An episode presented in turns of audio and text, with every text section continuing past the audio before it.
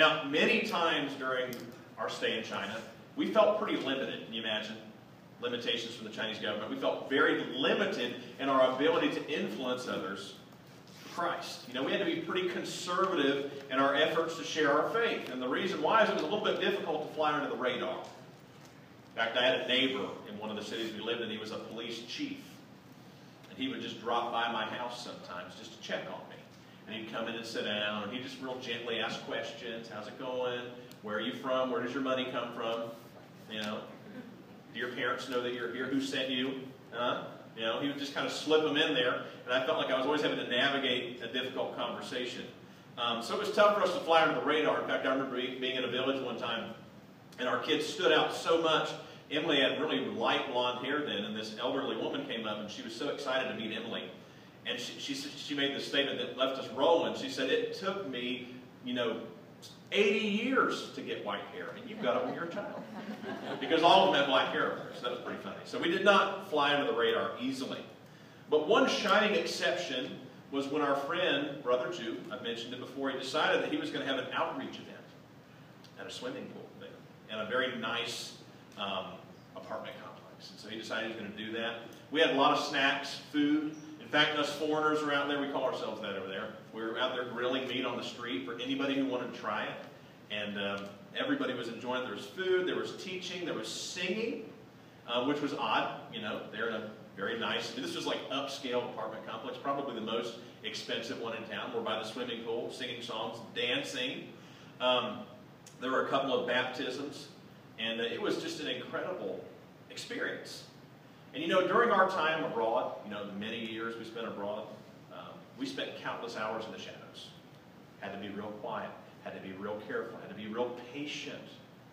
But there were a few shining examples where we were able to be open.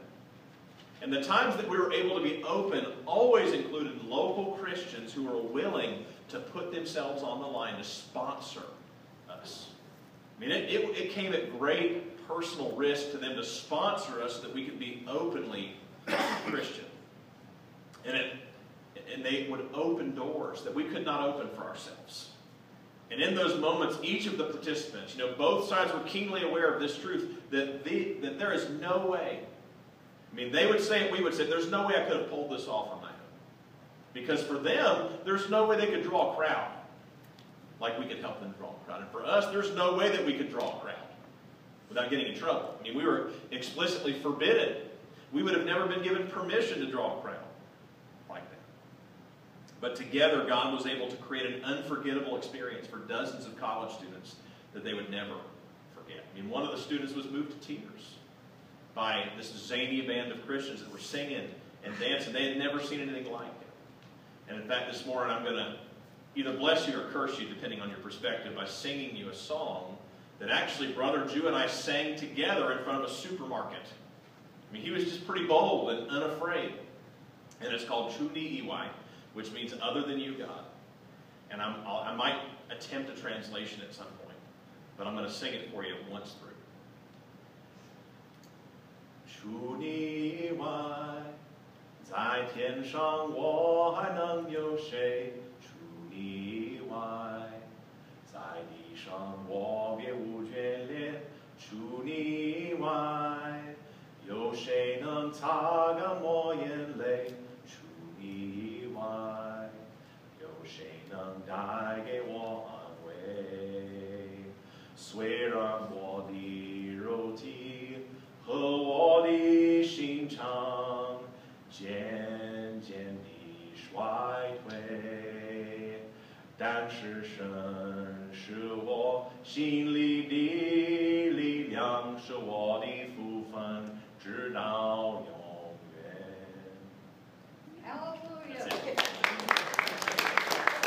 But basically, the message of the song was other than you, God. I mean, only you can open doors. Only you can wipe tears. Only you, God, can save us.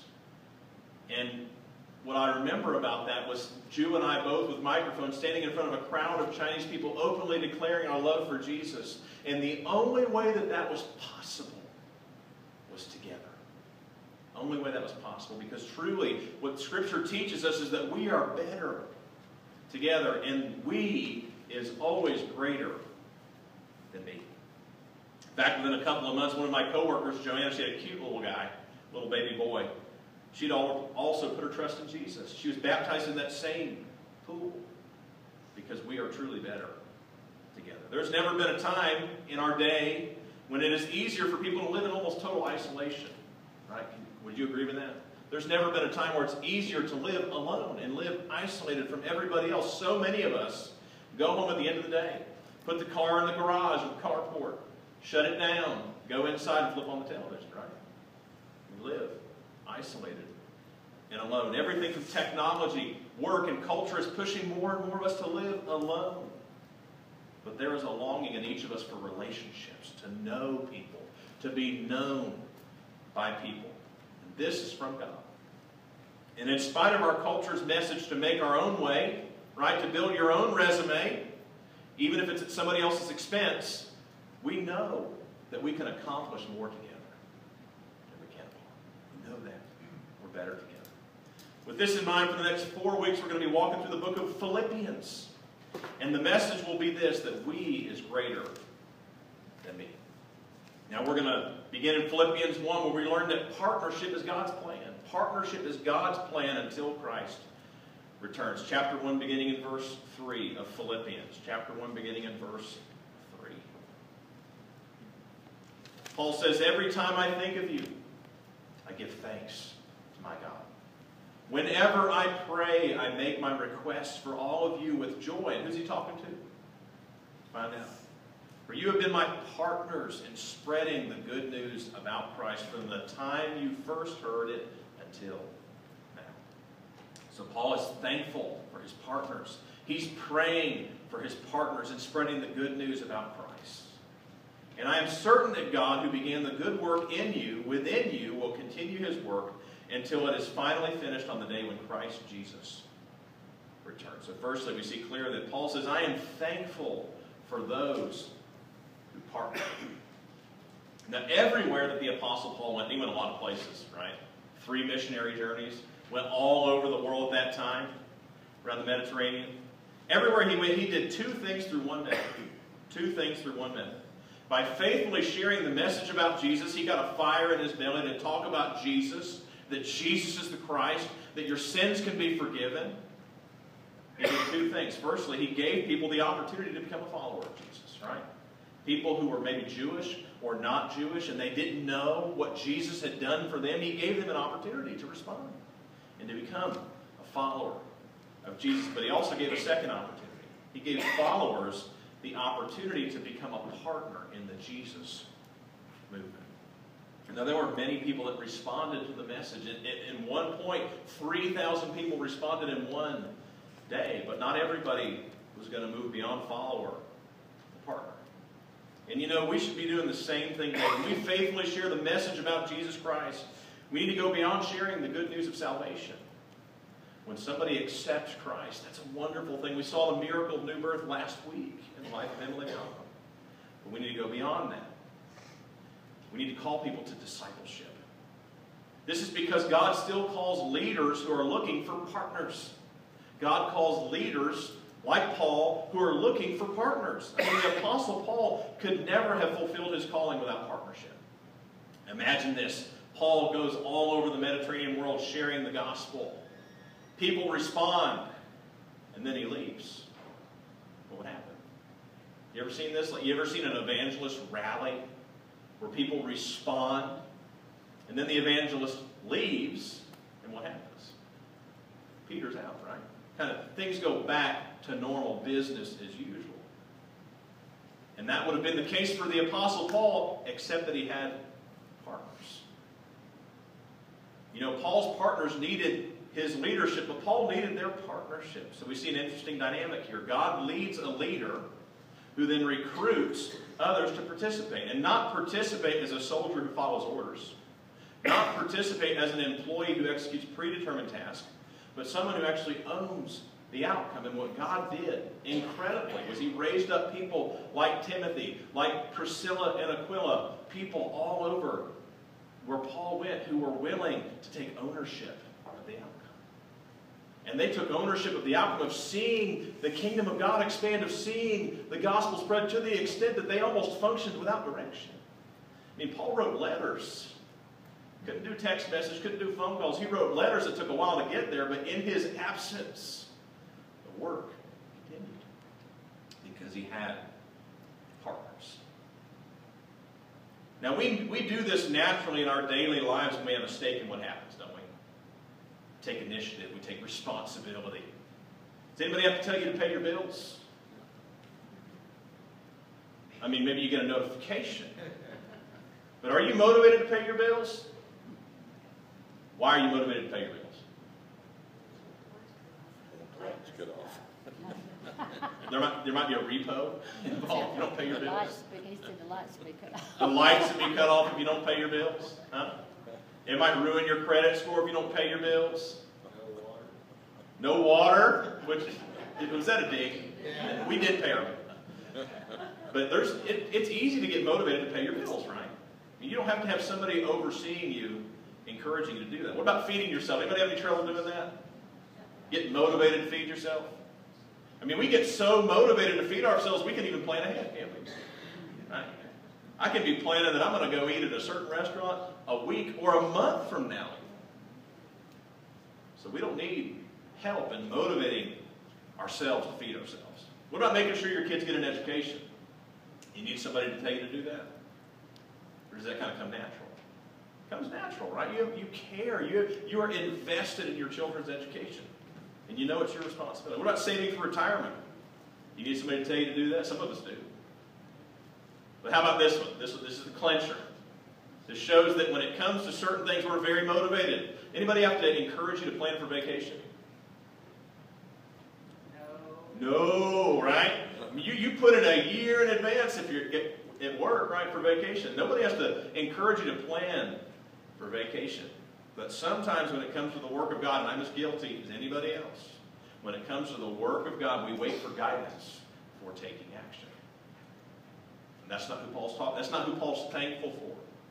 We wait for guidance before taking action. And I, I get this. You can remember your first job? I worked at a snow cone shack. I told you this before. I worked at a snow cone shack, mate. And they actually had this, this block of ice that when you would shave it, it really was like snow. Not like the shaved ice. This was like snow. It was so good. But remember your first job. What was your posture generally? Did you take a lot of initiative? Your first job? Maybe some of you did, your shining stars, but for the rest of us, when did we do something? When we were told, right? And if we weren't told to do something, what did we do? Nothing, right? We just waited. Waited for the boss to tell us what to do, okay? But, you know, eventually you and I realized something. If I just keep acting like a grocery store bagger, which I've been, if I keep acting like just an employee, how far am I going to rise in the company? I'm going to stay in one place, aren't you? You've got to show some initiative. And we fixed it, didn't we? Many of you have had successful careers. You didn't stay where you started. You took initiative.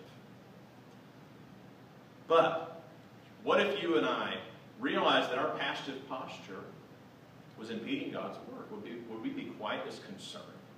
And in times like these, I'm often guilty of this. I feel like my good intentions are good enough, right? My heart's in the right place. I really do want to help. I really do want to see the kingdom of God expand. But you want me to do what? That's not convenient. That's not convenient. So Paul is thankful for partners, but the question for you and I today is, am I a partner? Am I a partner? I've been in board meetings where we're all volunteers. You ever been in a board meeting like that? You're, everybody's a volunteer. We're sitting around the table. And we are all all in, man. We are all about this thing. We're going to get it done. We're going to do it. But then somebody wants to delegate a task. And uh, nobody volunteers.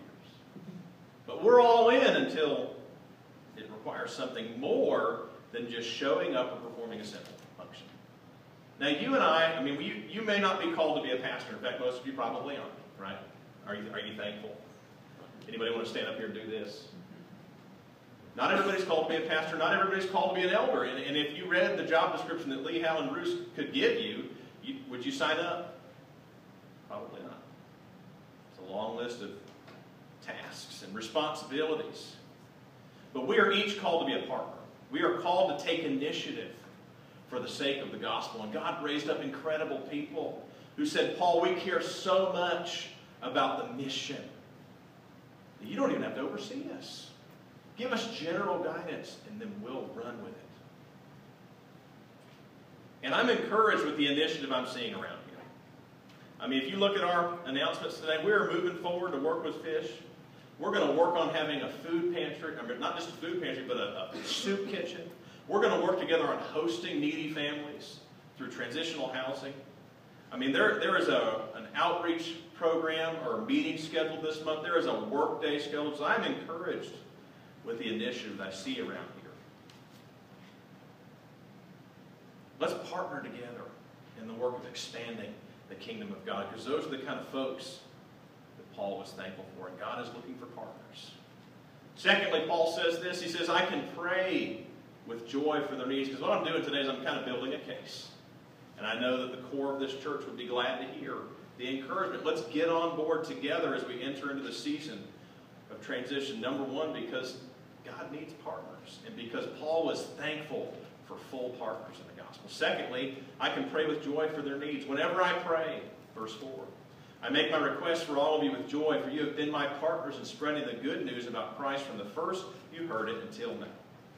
Now, Paul has developed a deep affection for his partners. I mean, the saying goes that friendships are forged what? In the fires of adversity. Friendships are forged in the fires of adversity, and the same is true for partnerships, where people are working together for a common goal. Now, who volunteers at Fish? Has ever volunteered? Raise your hand. I know who you are. You know who you are. Now, when you walk in the doors, is there a sense of camaraderie there? Strong, isn't it? Now, my brother works for Samaritan's Purse. When he walks in the door at work, he's got Operation Christmas Child. They're doing relief work all over the world. There's a strong sense of purpose, partnership.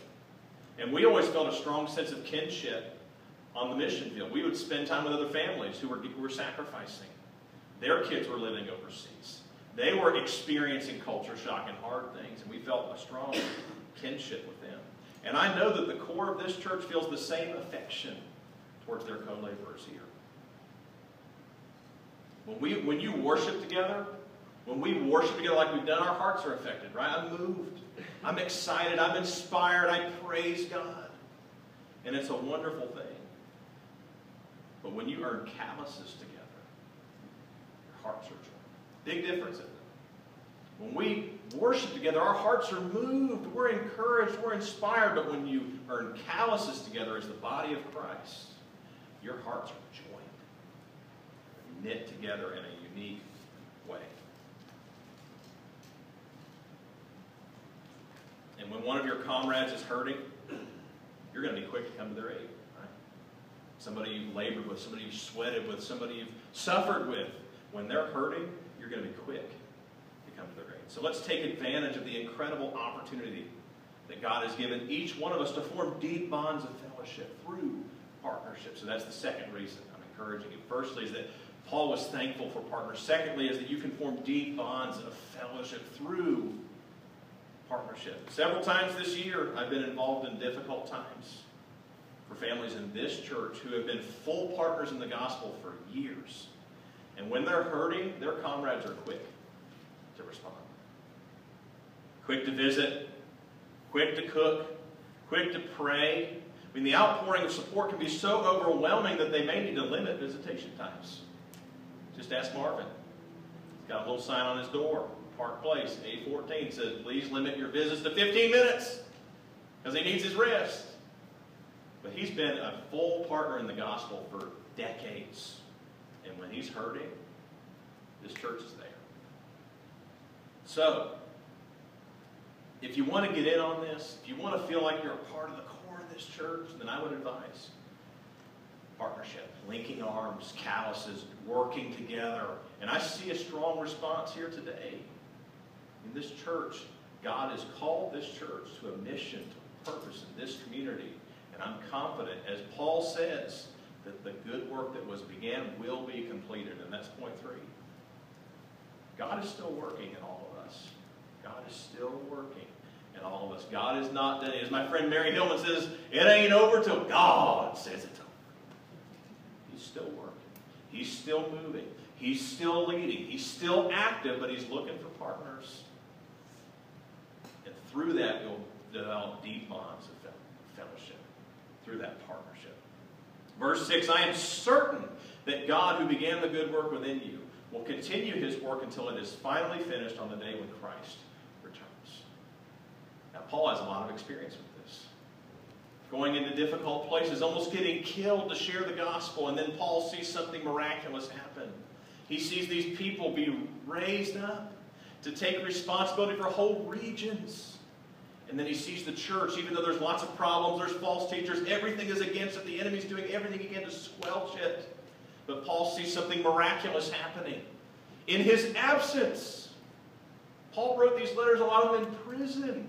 He's helpless, he's powerless, but he sees God do something miraculous. Not only does the work hang on by its fingernails, but it expands. We saw the same thing in the country of China when the missionaries were kicked out in the early 1900s. And the prediction was Christianity's toast. Christianity's done. Christianity is over. There's no way that China can keep it going on its own. And, and not only did it survive, it went underground. It was persecuted, but it thrived. And it was much stronger than anybody even imagined it could be. So Paul is confident. And here's the final reason it's important for you and I to enlist in the work of God as a full partner. God began a good work in you at some point when you trusted Jesus as your Savior. God began a good work in you. He began a good work in me. And when we partner with God, we open the door for Him to complete that good work. Don't you hate things that go uncompleted? Look around your house, no confessions uncompleted projects, uncompleted tasks. Something about that leaves us feeling upset. But if we will partner with God and partner and link arms with each other, we open the door for Him to complete the good work He began in you and me. I have a friend who's a skilled accountant, big international firm. A few years ago, they offered him a position as a full partner. But you know what that would mean for him? Anybody can imagine. Long hours more time away from his precious family. And as a full partner, if they want to move you to any office, anywhere in the world where they are, the only answer is when and yes, sir. So it would have been a significant cost to him. But it, he could have developed his talents. He could have built significant wealth, and he could have solidified his stellar reputation as an up-and-coming star, feeding this pride of man He could have gone for it. He could have done it. But he would have paid a great cost for an ultimately unworthy cause. Think of all he would have given up, the years with his family would have given up for an unworthy cause. So he declined. Still living close to home and doing very, very well. But God's offer is much better. I mean, He's offering for us to become partners. And not only do we benefit as partners, but we have the opportunity to make an eternal difference in the lives of countless others as the result of our partnership with God and with each other. In the calluses that you and I share, they will knit our hearts together in Christ as well. So God has begun a good work in you. He's begun a good work in me. He's begun a good work in this church. He wants to carry it on to completion, but he needs people who are willing to go beyond passive. They need to go beyond waiting to proactive, taking initiative to share the gospel. Bottom line today is that I need others. Can't do it alone. Sorry. Not in the scriptures. I need others. I need you. You need me to help me be all I can be. I need others to help me be all I can be in Christ. Philippians 1 verse 9 says this I pray that your love which is the fuel, right? You're not doing it out of love. Scripture says you're like a resounding gong or a clanging cymbal. It's empty. It's, it's meaningless, but with love is the fuel. And he's praying that your love will overflow more and more and that you will keep on growing in knowledge and understanding.